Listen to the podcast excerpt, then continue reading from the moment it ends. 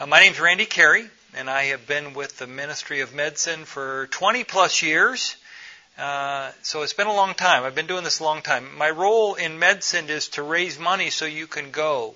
So yes, you can take me out to dinner afterwards. Actually, uh, no, but uh, I've been ra- I've been doing it for a long time, and I love the ministry. Obviously, it's in my blood, and I I love uh, being here because I get to see people like you that could possibly benefit from the program. Um, I shared uh, this class, this discussion is with uh, Dr. Doug. Uh, Doug is a physician, family practice. Uh, he is a physician. He is a MedSend grant recipient who is now an alumni, and there, uh, and he's married to a physician. And I don't think there's a more qualified person to talk about what we're going to talk about and experience it than Dr. Doug Lindberg. So, uh, good combination to uh, kind of give you uh, some preparation on what to learn about medical missions. Okay, so we've talked about that. Let me show you the next slide, which is uh, if I'm in your way, let me know. But this is a quote. You can read it yourself.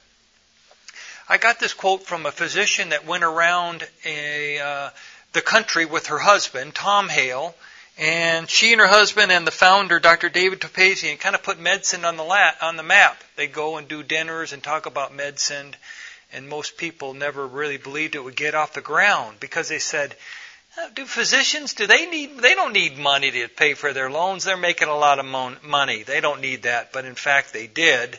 And uh, so Cynthia Hale wrote this. I heard her speak a number of times. Her husband, Tom Hale, uh, wrote a number of books that I have, have in a handout for you. I will upload those uh, handouts for those that are you online after this class. But uh, she, mentioned a couple of books that her husband wrote, and they're funny, they're engaging, and they're helpful. They served in Nepal for about 35 years, and in fact, Doug went to Nepal, so he followed their steps. But she and her husband wrote some books. Those resources are on that page, and she also talks about a calling are you called to medical missions? Because that's one of several questions our board wants to know for you to define is if you've been called to medical missions, how, how can you, how do you describe it? What are the words you use? Looking for, uh, for that definition in your life.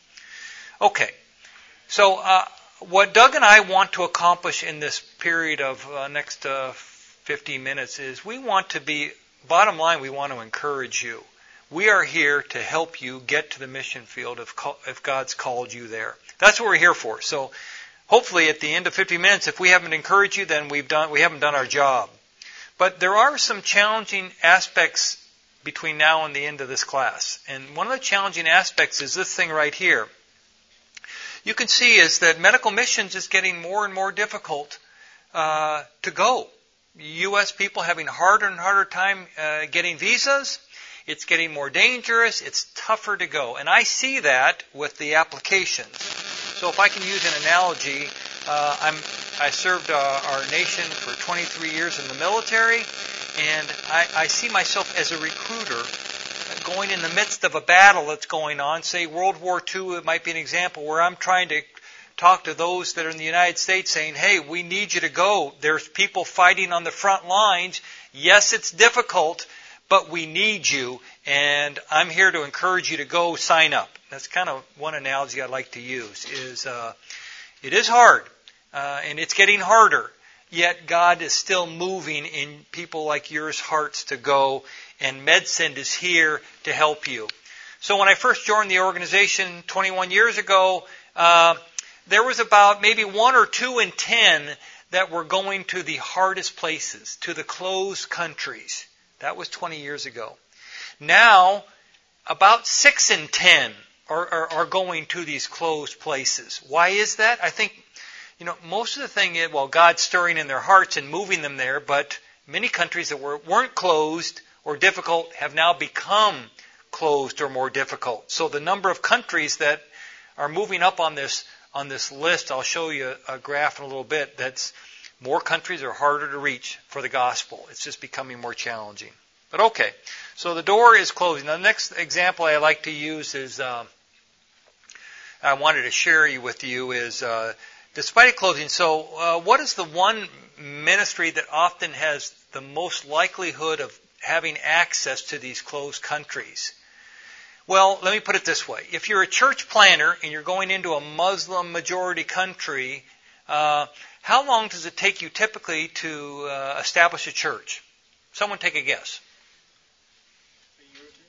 A year or two is optimistic. Five might be reasonable to expect you'd start getting some traction. Uh, of course, it's the work of the Holy Spirit, but that's just generally averages. Now, what happens if in that same community in town, Muslim majority, and they hear there is a U.S. physician or a nurse or some a team of people who are going to set up in two days uh, in their community? Well, what kind of response do you think you're going to see for people coming and being exposed to the gospel if they're asked? Uh, uh, people actually start walking two days prior to come. I mean, I've read stories where they've walked through the night, days to come and to be seen by a, an American physician. And I'll explain why that is in just a minute, but I just want you to understand that. We get access to countries because you all are the best trained in the world. And they know you're, why, most of the cases, these governments know why you're coming you're going to try to proselytize. But they'll keep an eye on that. But they know that you're the best in the world and they want to learn from you. So they give you access uh, in many cases. Okay. You know, if they say a picture is worth a thousand words, I love this picture. Uh, I love it because this woman here is a uh, health professional and she, you know she's caring for the the uh, the poor, the outcast, but what I also like is the, you need to know her, a little bit of her background story. I, as part of this ministry, have traveled several times to uh, Africa, and I've been to Malawi several times. And one time I told my brother-in-law, who worked for the State Department, I said, I'm going to go to Malawi uh, next month. And he said, No, you're not. And I said, Well, why do you say that? I'm going to Malawi. It's, it's not dangerous. It's not that dangerous. He said, Oh, Malawi. I thought you said Mali. If it were Mali, I'd say you're not going. But Malawi, okay, you can go. This, this woman here, the physician, was serving in Mali for seven years. She and her family, doing an amazing work. And just uh, about six months ago, was evacuated. And one evening she got the call, you got to leave. She knew that. She left with great tears, she and her family, because it got too, too, more, too dangerous. And I can remember her writing us in April and saying, you know, I'm kind of, uh, I'm in shock. Here I am in the States. I don't know why God's pulled me out of that country.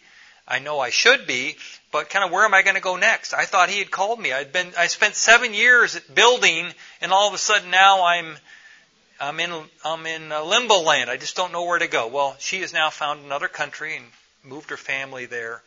But uh, my point is, it's dangerous, and, and she was serving in the most dangerous country. But the God, God had other plans, like He did, you know, in the life of Paul.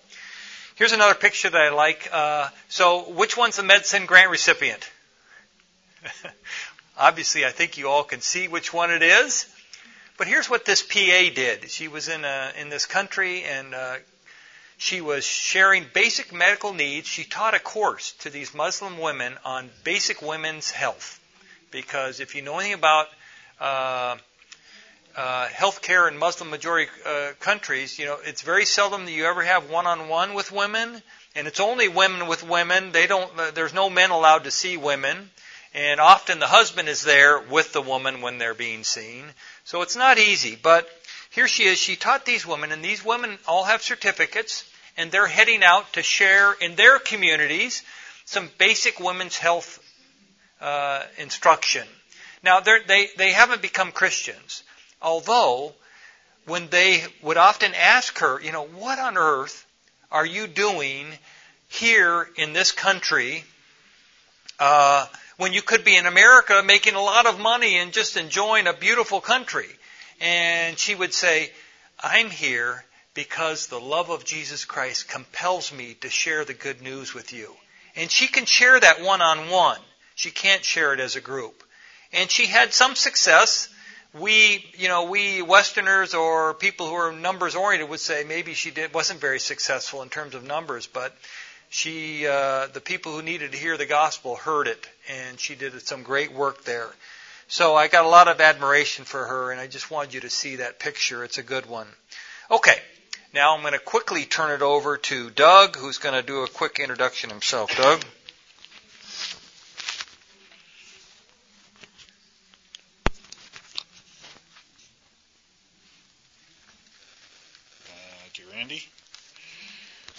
All right, we're just passing the mic here to keep things fresh and keep you on your toes. So we'll. What's that? Okay. Um, hi, I'm Doug Lindberg, and great to be with you guys this afternoon. Um, not something I can lean on. Uh, so um, I work part time for CMDA, Christian Medical and Dental Association. You probably can't miss us if you've walked through the exhibit hall. We have like half of the lower uh, exhibit hall, it seems like. Um, so I work as the director for the Center for Advancing Healthcare Missions there, and um, I also work half time doing clinical work in um, family medicine urgent care outside of Milwaukee. Okay, uh, let's get on to this. So, can you think of a ministry that has access to just about every country in the world, regardless of its religious affinity? Can you think of a ministry that has some of the best trained individuals in the world who are prepared and eager to go? And finally, a ministry where you can see immediate kingdom impact uh, on once the services are performed. And, and that's the ministry of medicine. You know, that's we're just modeling what our Lord did some 2,000 years ago. He healed first, and then he shared the good news of of himself. Uh, so that's what medicine's all about. It's very powerful. And uh, what are we trying to do? Well, I've already mentioned to you there's there's a, a vast contrast. It's changing with uh, where people are going to serve. Uh, I already told you about the it's becoming more difficult, but based on World Health Organization, they say there's about 1.5 billion people that are medically underserved. And the Joshua Project says there's about 3 billion that are unreached, and with the Voice of the Martyrs, they say there's a little over 3 billion that are closed countries. So where are we hoping you will go? In this Venn diagram, you know, it's the, that area that intersects all, all of those areas. Now, as a ministry, i am going to share with you what we do in a second. I think you know, but we don't tell you where to go. That's between you and God. The Holy Spirit's the one that's directing you. We just come alongside and help you go to wherever God's called you. So we don't have any say necessarily in where you go. What do we do? We remove the second greatest obstacle you have in medical missions. Does anyone know what the first obstacle or the single reason why most people don't go to the mission field, what that first reason is for missions? Anyone know what it is? Say again, cost? No, not cost. Fear. Uh, partly, I give you partial credit for that, it's family. It's family's the number one reason that you don't go. The second reason you go are, hey, my loans are too big. And that's why the Lord raised up MedSend some, we're about to celebrate our 30th anniversary next year. So some 30 years ago, people got together and they, they were seeing uh, healthcare professionals come off the field, retired, young people ready to go, but in the mid 80s, you don't know this. You weren't even born yet, I guess, probably. Mid 80s is when these, uh, uh, the, the cost of education started every year compounding at 5%. Compounding at 5%, getting more and more expensive. So these young people say, we want to go, but our loans are too great.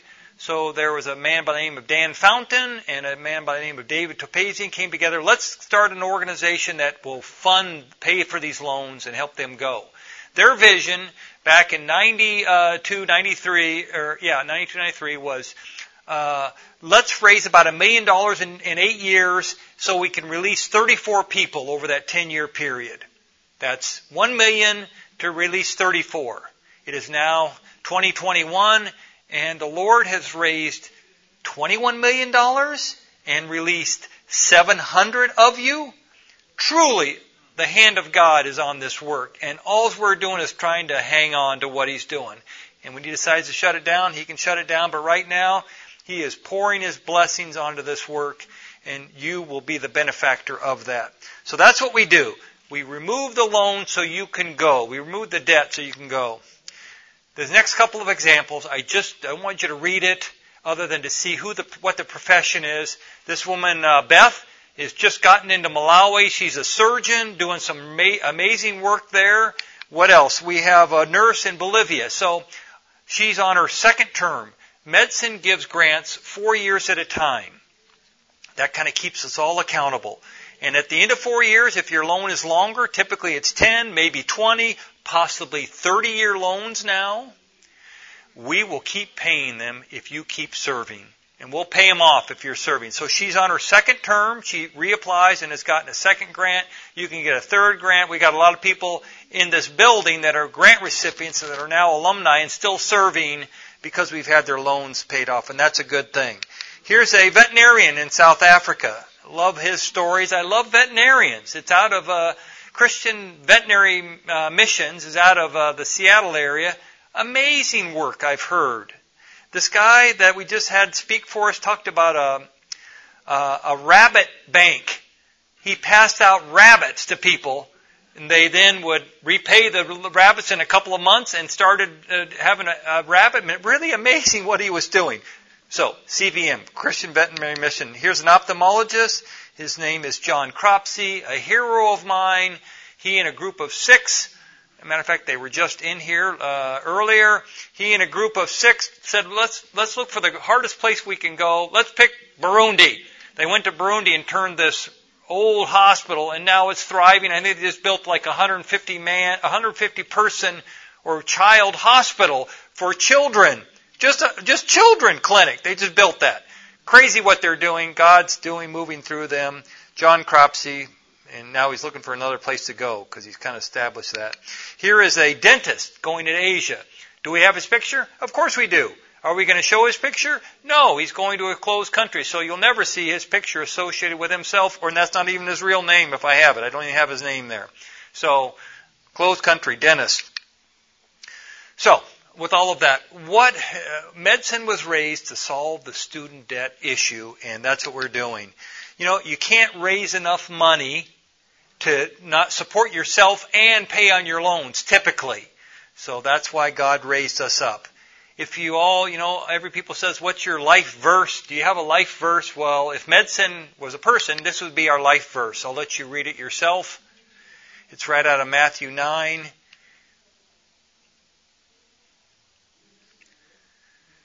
And what we're doing is we're being obedient to God's call to, to send more workers into the field. And that's what we're all about. Matter of fact, I should say, uh, uh, this church helps us. They support MedSend in a remarkable way, so we're really grateful for that. And other churches do. So, where do we go? Well, I mentioned to you that now six and ten are going to hard places. Well, this list on my, on your right extreme persecution was something like two or three, maybe even just a couple years ago, but now it's a list of uh, three, six, seven of countries are now in extreme persecution for Christians. That list is growing. What's also interesting is, guess what? We have somebody in just about every one of those countries. We have somebody in North Korea. Crazy!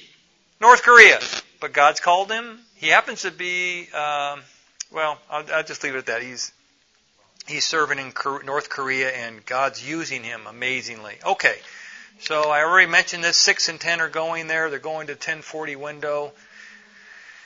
Now, if you were to come to me and say, I'm, I'm ready to go, well, you can't just go with anybody or by yourself. You have to go under what we call a sending organization, or we call them an associate. 50 plus organizations, 30 plus are in this building today. They're here. Uh, they're the senders. You can't just go with anybody. You have to go with one of those 50 plus to, to get a grant from us to apply. Uh, where, where are they going?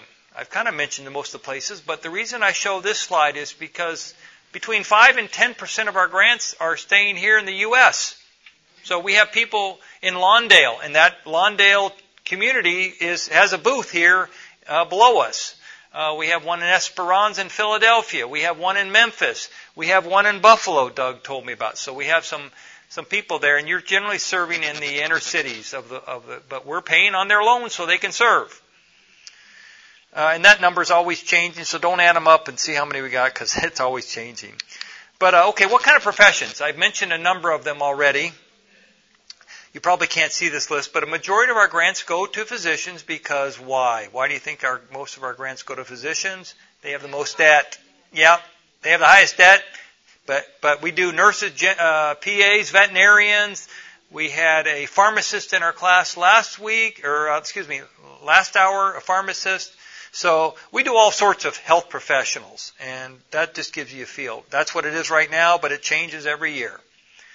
Okay, so if you were going to apply for a grant from MedSend, what should you do? What are the next steps? Generally, you want to apply when you're in your fourth year of whatever training you're doing. Because it doesn't take us long to figure it out, but it's going to take you some time to figure out where has God called you and with which sending organization has He called you to go. If you know those answers, then it takes us, our board meets three times a year and it maybe takes, you know, one, a three month period for you to get in the, in the system. The board evaluates you and off you go. We approve you. When you're approved, that doesn't mean we automatically start paying. We start paying on your loans month by month.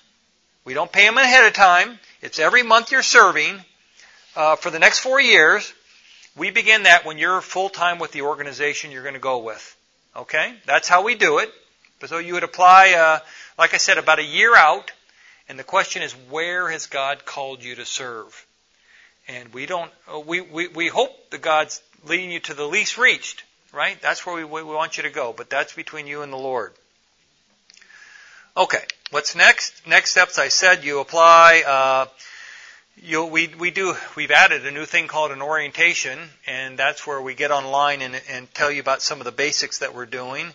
But uh, the, the important thing that I didn't, uh, that I want to mention to you is that one of the things we've now done is we've assigned an alumni that you and alumni will talk once a month for the first two years while you're on the field. Why is that? Because the length of time that you, in general, are staying is growing shorter and shorter. So we're trying to stop that. We want you to stay longer and longer. And one of the ways is uh, we've done is uh, signing a, men, um, a coach is what we're calling them.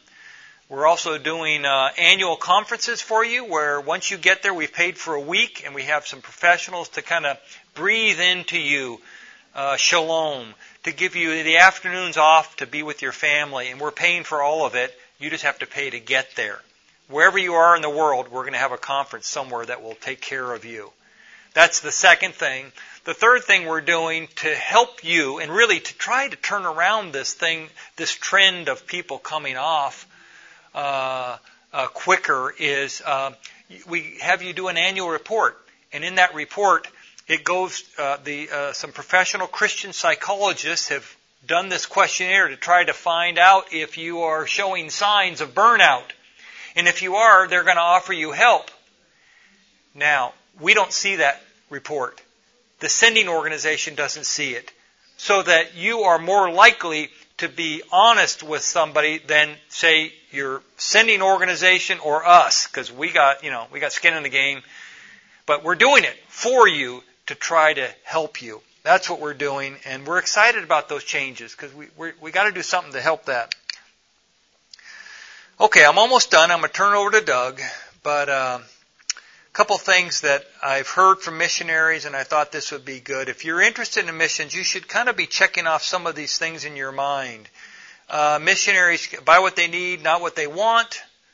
Uh, they uh, use things up, wear things out, make things do or do without. That's a famous mission expression. Uh, missionaries are conservers. So one of the things, the board looks at several things when you apply.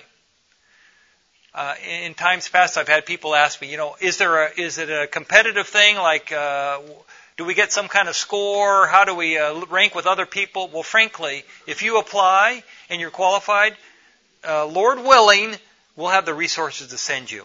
We very seldom turn anyone down. And I just heard from a board member of MedSend say about over 90% uh, get approved. And if you don't get approved, we tell you why, and you fix it, and you'll you'll get approved. We are here to help you go. We're not here to kind of just keep throwing up, no, we don't want that, no, you don't meet that. That's not where we're here. We're, we're helping you go. So the board looks at, uh, you know, are you preparing yourself financially? Are you buying a lot of uh, new car and apartments and condos? That tells us you're not really ready to go. It, it, you're buying stuff. So it doesn't mean you can't have them. I'm just saying the board considers that.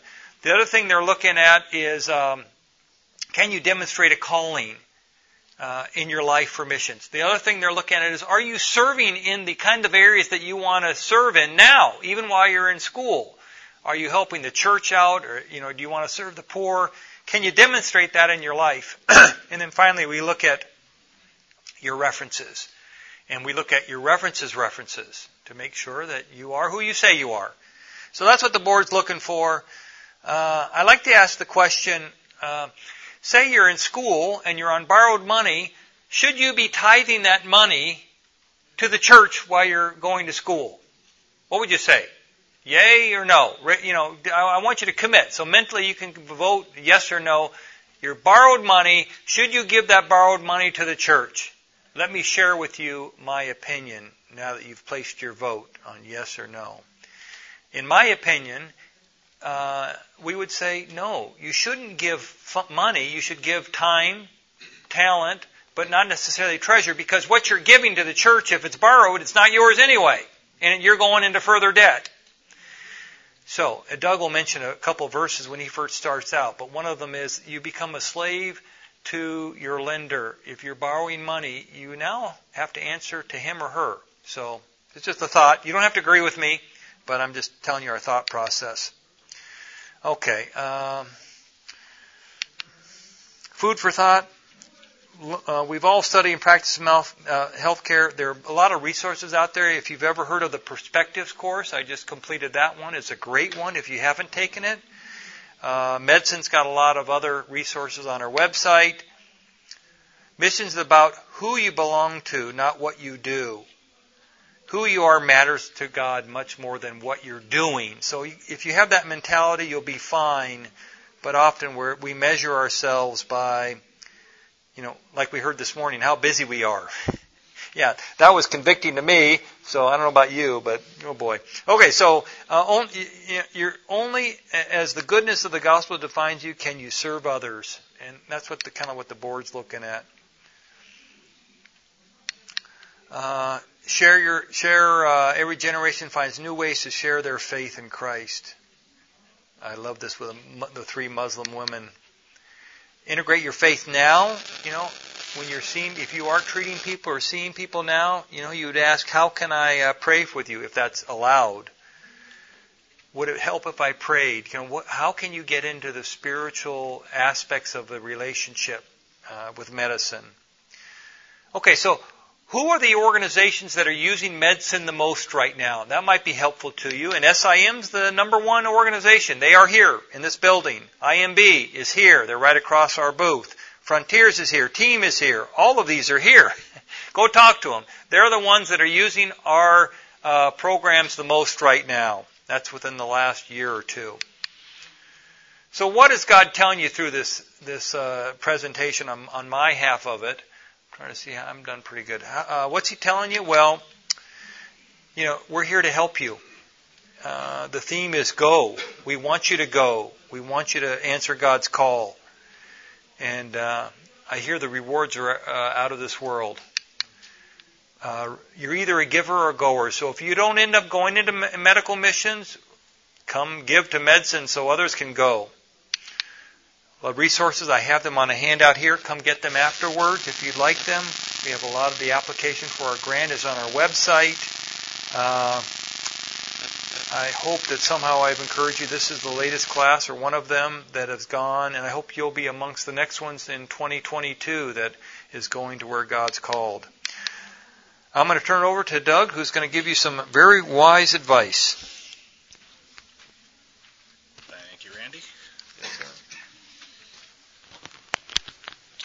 Eclipse to deal with here. All right. So, um, I'm going to now be talking about public service loan forgiveness. Does this have a pointer on it too, Randy, or a, yeah, a laser? Yeah, but that turns it off. Oh, that's not it. What have I done? We'll figure it out. Oh, I found the pointer, but I turned the whole thing off. Plug it in. There we go. Okay, cool. Um, all right, so let me let me preclude this by saying that I'm going to be moving fast through this, and I don't need you to walk away with all the details on this. What I want you to walk away from in terms of my part of the talk is just a basic understanding that the public service loan forgiveness program is out there and that it can be a huge benefit to you guys because um, exactly what it means in your situation, you'll need to figure out and crunch some numbers and, and look at your own scenario.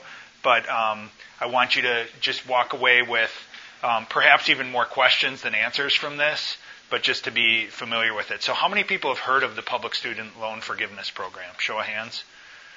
So, about a third of us. Okay.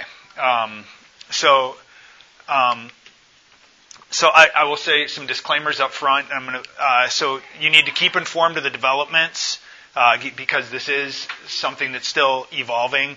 Um, if you look, if you just do a Google search about this, you will see that there was a very poor initial track record when this was um, first rolled out. But there were some changes made to the program actually last month, and um, a, a, very exciting personal update that per, pertains to those uh, changes that were made last month was last night. I kid you not, last night I became qualified for public service loan forgiveness and had seventy thousand dollars of my education debt re- forgiven. So um, that I feel like it gives me street cred giving this talk. Now that because before I had been kind of talking theoretically, but now I am a PSLF recipient, so um, it does work, and that's because of the changes that happened in October. So the political winds of change can blow here uh, uh, to and fro and can change things a bit, but it seems with the adjustments they're making that some form of this is here to stay. And like I said, I'm going to move fast. These slides are uploaded on, um, they're linked to this presentation on the GMHC website. I'll also give my uh, email at the end of this, so you guys feel free to, and Randy's as well, so feel free to reach out to us if you have questions or can't access the slides. So scripture guides our actions on this stuff, right? Um, I want to read through these quickly. Proverbs 21:5. The plans of the diligent lead to profit as surely as haste leads to poverty. 22:7. The rich rule over the poor, and the borrower is slave to the lender. We ought not to be slaves if we can avoid it. Romans 13:8. Let no debt remain outstanding except the continuing debt to love one another. Proverbs 12:24. Diligent hands will rule, but laziness ends in forced labor. And Proverbs 13:6. A wise man thinks ahead, a fool doesn't, and even brags about it. So it's good to be thinking and planning about this stuff. So why you should pay, pay attention? If you serve as a missionary, the federal government can pay off a large portion of your loan. So what I'd like you guys to do, MedSend is is has been around for a long time, but I, I refer to this as FedSend. So this this partners with MedSend, and it's not one or the other; they work together. And if you take advantage of FedSend along with MedSend, you can t- cost MedSend about about 90% less than you otherwise would as a grant recipient and free those dollars up that people are giving for other things. Um, so, like MedSend Nationals, for instance, where they support um, people in developing in the developing world uh, who are who are studying. So it frees up resources for that while still allowing you to be there. It actually can provide you with a financial incentive to stay on the field, believe it or not, in terms of this, because you have less uh, less of a monthly payment. So while I did receive grant forgiveness this last last night, it, we Ruth and I still did miss the boat on this to some degree. So we both graduated in 2003. Uh, we're both physicians. Uh, we had a combined 280k in medical school debt, which I know today sounds like a walk in the park. Um, had we done from the outset when the program was introduced, had we both done public service loan forgiveness along with income-based repayment, we could have saved MedSend about 40 grand, ourselves 120 grand, and finished our payments in 2017. So that'll need to get down adjusted by about probably 20,000 for ourselves based on what happened yesterday, but um, still it was a lot of money that we left on the table because we didn't do this sooner. So what can 120 grand get you these days? 1.1 million eggs, a median priced home in Millburn, Pennsylvania. Uh, 1,043 students could register for this conference, or the annual budget for a lot of different mission hospitals. It's real money that we're talking about here. So the nuts and bolts, it started in October 2007. Um, to qualify, you need three R's. You need the right kind of loan, the right repayment plan, plan, and the right job. You got two out of three, you're out of luck. So you need all three of those to qualify for PSLF. But with one huge caveat, which um, is what ha- was happened for me last night. So stay tuned for that. Um, so as far as the right loan goes, these are federal student loans. So loans from grandma and grandpa don't count. You can't get those forgiven through PSLF. Okay. So it's a direct loan program. Um, so these would be family federal education loans and Perkins loans are eligible. Um, the current servicer for these loans is Fed Loan Servicing uh, for the U.S. Department of Education. That's going to be changing in the next few months as well. Again, this is why all of you need to do your homework for your own individual situation. So that's right loan, right job. So you can't be just a church planter and doing full-time Christian ministry. Okay, you need to be spending at least 30 hours a week um, doing non. The, you can't be doing what's called they classify as proselytizing. Okay, um, but if you're if you're working in the healthcare field overseas, you're going to spend be spending 30 hours, even if you're only 20 hours in the clinic and 10 hours, you know, doing other community health stuff and whatnot. So um, you need to be working for either the U.S. government or a U.S.-based nonprofit. Um, so any mission agency is going to be a 501c3, so would qualify.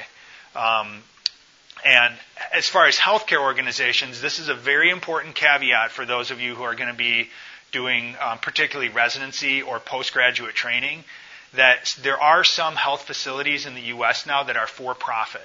And so it is very important that you ask upfront if they are a not for profit and, and that you actually confirm with their tax ID number before you take that job because it could make the difference between those, whatever, three to seven years being qualifying payments for PSLF or not. So you need to um, know if they're a nonprofit, and I'll have links to that and resources so you can check that against your own situation. So beware for-profit hospitals and residencies affiliated with them. Um, and you can have multiple employers. Like right now, I have two jobs. Neither one is 40 is 30 hours uh, a week, but they add up to be well over that. So. Um, this is the uh, public service loan. This is the help tool, and um, it has a help tool ninja that allows you to check that uh, employer and identification number to confirm that the employer you're considering is a nonprofit.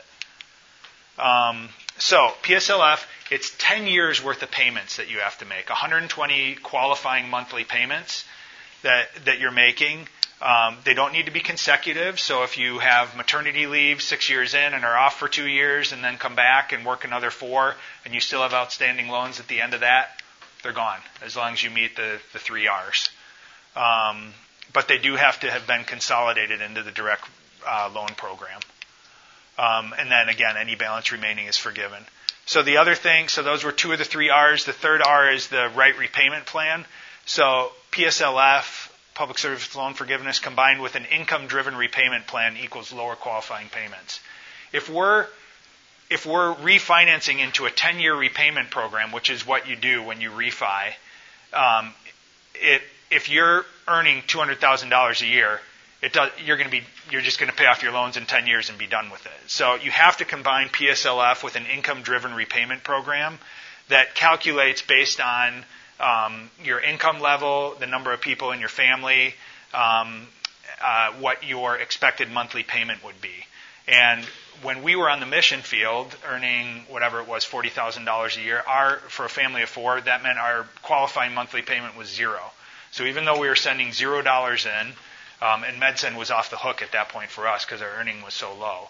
Um, but those still counted as qualifying payments. Okay, for most people, it's going to be a few hundred dollars um, instead of whatever it would be, $2,400 on a $280,000 loan on a 10-year repayment plan. So there's different IDR plans. Again, these are things you need to plug and chug with your situation, but um, that income-driven repayment is a key to combine with PSLF in order to have a balance at the end of it that um, is valid. Uh, to keep your attention, three-year resident salary, seven-year mission, missionary salary, salary, smaller even zero monthly payment over the next 10 years, and the outstanding balance is eligible for forgiveness. So literally, there could be situations where you hardly pay anything off. There was recently someone that had $600,000 forgiven through PSLF. Okay? So, um, it's raining money, right? This is MedSend too, right? You go by our booths. And, um, so employer certification is required, and they recommend that you do it annually rather than waiting to the end of 10 years and then be like, oh, surprise, your employer doesn't qualify. And um, so annual employer certification is, is recommended.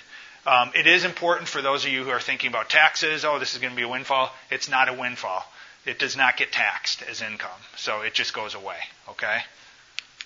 Um, average loan discharge amount um, through to this point in the program has been about seventy-seven thousand dollars.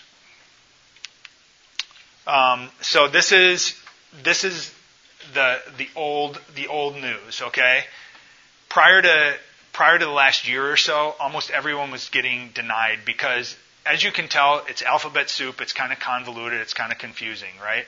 And so only initially only about two percent of the applicants were getting approved. Um, 59% were due to not sending enough payments in. 26% were due to missing uh, information. That improved in 2020, and again, in in last month they loosened things up significantly for the next year. Um, and moving forward, it should be significantly improved in terms of that approval rate. Um, so a little more about the IBR. This started back in 09. It captured monthly loan repayment, again, based on income. If you go from being like an attending physician here to being a missionary and your income reduces by 80%, you can contact them and they can kind of refigure the numbers based on a significant change in your circumstance um, and make an adjustment. But for the most part, it's based on your prior year income and family size, not based on your balance or your interest rate. Okay, it's based on the money that's coming in, and it does require annual recertification.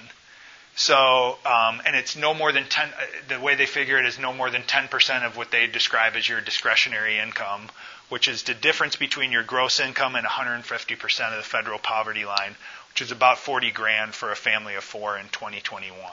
So if you were earning 40 grand, um, then your qualifying monthly payment is zero, and then it just gradually goes up from there.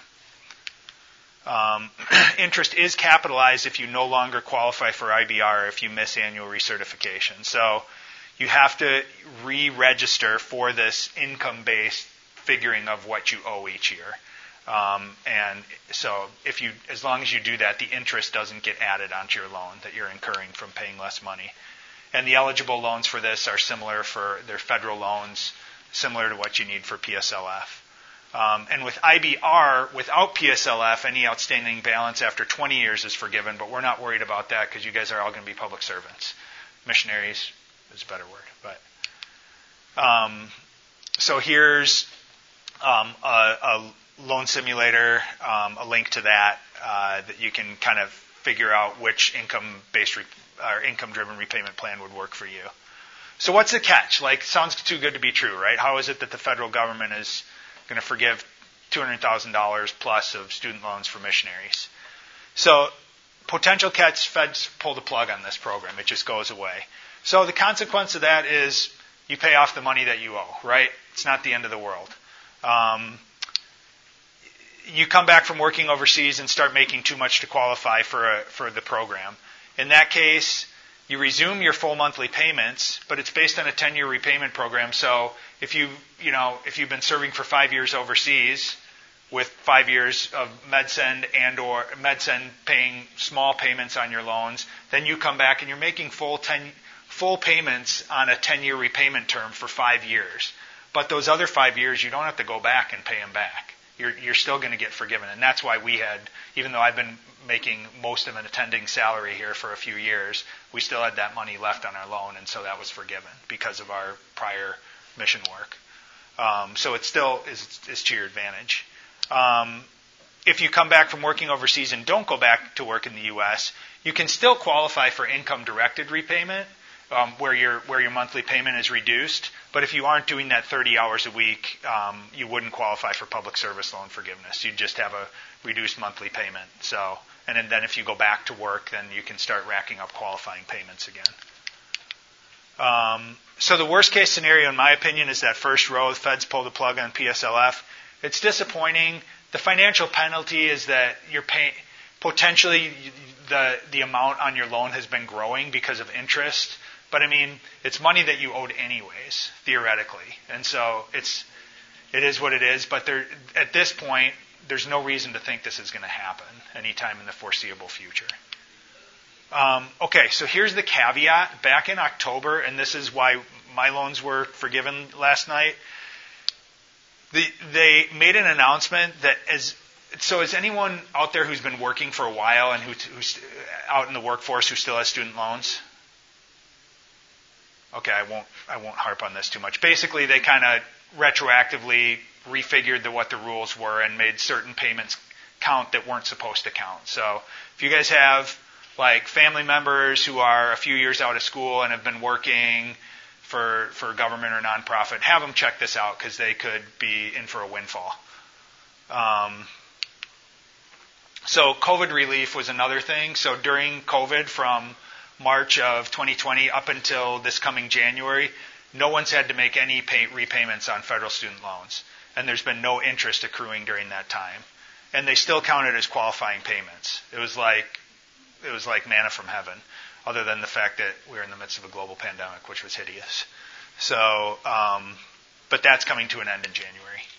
So I'm going to give you a few quick examples um, just to kind of put some f- flesh on the bones here of, of what, what might happen to a real person and how this could work out. So Phil is graduating from medical school this fall.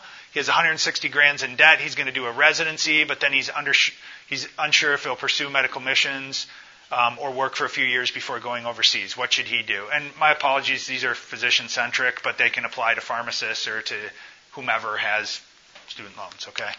Um, so assuming he has an interest rate of 4.5, 60K annual salary during a residency, 45K as a missionary, 350K as a general surgery sal- salary, and Phil's going to stay single. Um, without IBR, he's going to be paying about 1700 a month. With IBR, during residency, 340 a month. After residency, 180 a month. Total paid at 10 years, $170,000 savings. That's money that MedSend doesn't have to pay off and they can put towards MedSend Nationals. Okay? Or if, yeah, or, um, or other U.S., or, yeah, or they can fund 10 times as many U.S. grant recipients. They could fund everyone in this conference going potentially who had student loans. Um, Okay, so let's say Phil's not a missionary. If you're if you're doing a residency, this is the this is the other secret. Even if you're not going into missions, and and um, if you're if you're in med school or going that direction, or if you're going to do like a post PA residency and be earning less, um, so you, if you have a period after your training where you have low earning, um, where your monthly payment would still be reduced, this still makes sense for you, okay? Because in his situation during residency, he'd be paying off 340 a month, pay about 20k, and then after residency, he's paying five years at full monthly payments, but he's still forgiven at 10 years, so he's paying about two grand per month out. But he's still only paying $140,000, way less than the 198 he would have he would have owned owed. So it still makes sense to do it, even if you're not going to be a missionary. Um, here's another example: Jenna, 200k, 4% interest, married with two kids. She's going to do a family practice residency for a few years, 60k a year she's bringing in. So if she didn't, if she just paid off her loans on a 10-year term, 2,200 a month. If she does IBR, income-based repayment, 193 a month, saving $225,000. It's a huge amount of money. So this is a busy slide, but basically, um, this is adjusted gross income on the on the y-axis. On the x-axis, it's your student loan debt burden. Okay, so most people come out, you know, say you owe 100, somewhere between 100 and 250 thousand dollars. If you're earning more than 50 or 75 thousand dollars as a missionary, then I want to know who your agency is. Um, this color blue, which is all this stuff, PSLF is a no-brainer. Okay, so anyone up in this range, unless you have some compelling reason not to, you should be planning on PSLF. And then even if you're earning more, you know, if you have if you have higher amounts of debt, it still is a smart thing to do. And this is a, a good um, website as well, and I give that in resources in the end. So MedSend still fits if you do this 100%. Um, they will they'll pay that reduced monthly IDR payment, and if you decide that it's not for you, they'll still pay for you. But I would again challenge you: let's use our, steward our resources wisely collectively and mobilize as much as we can for kingdom work and be shrewd with how we um, take advantage of the programs that are offered to us by the government. We're paying these taxes, so um, or someone is, or maybe our kids are, but it's, it's out there. Um, so bottom line, if you're going to be in my, this is my opinion. Randy gave his opinion on um, this is my opinion. If you're going to be a medical missionary, or even if you're just planning on doing a residency or reduced earning period after your training years, and staying here, there are only a couple reasons not to consider participating. One is you're not willing to take the time and effort to jump through the hoops. The other is you don't believe the feds will still have this program in 10 years.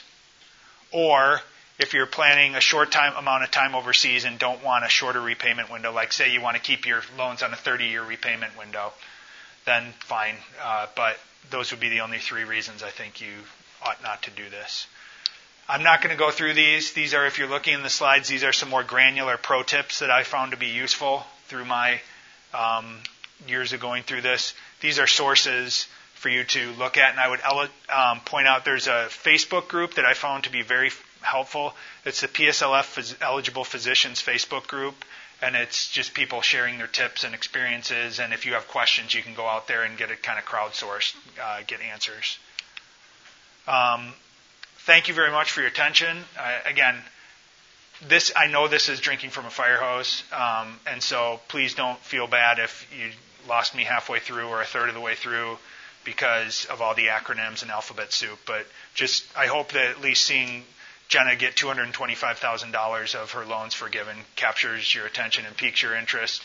It makes you say, huh, I should dig into that a little more.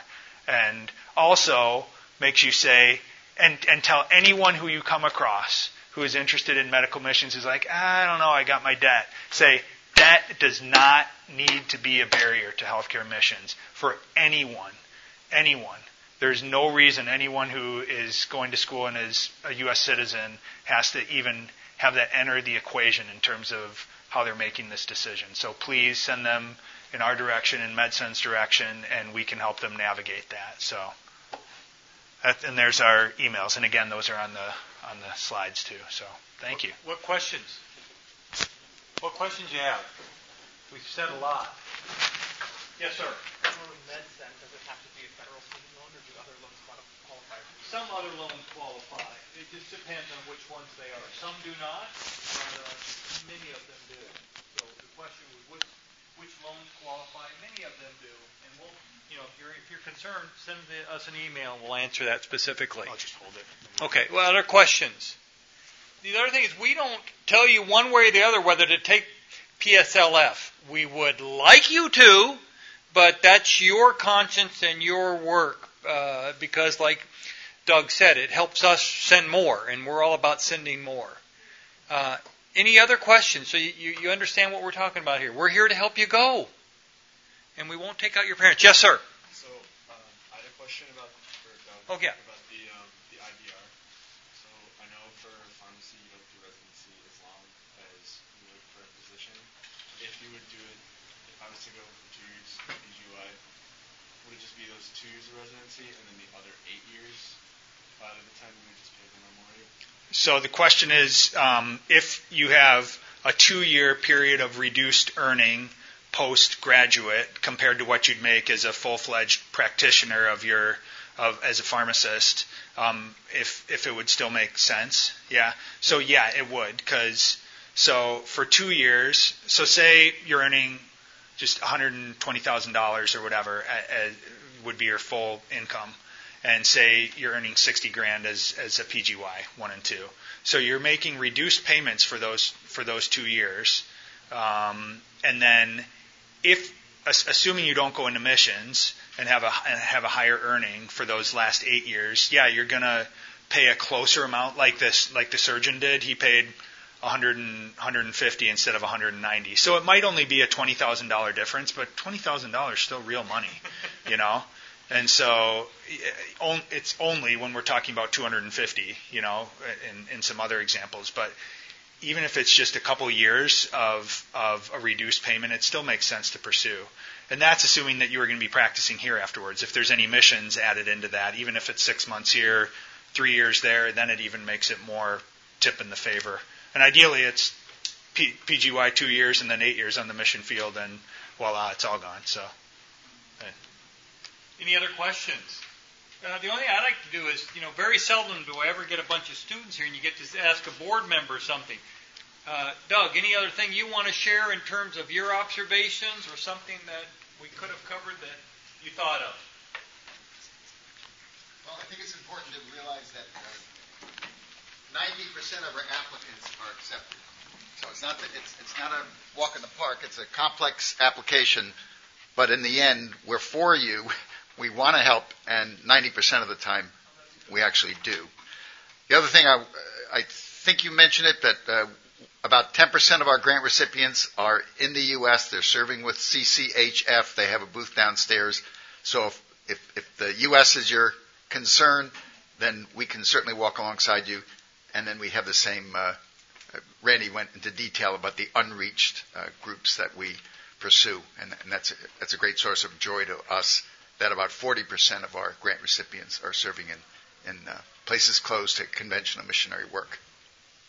Thanks, thanks, Doug. What, man, it really is cool to have a board member here because he's the one that sits there. Uh, all right, if you don't have anything else. And it's also real cool to have two Dougs.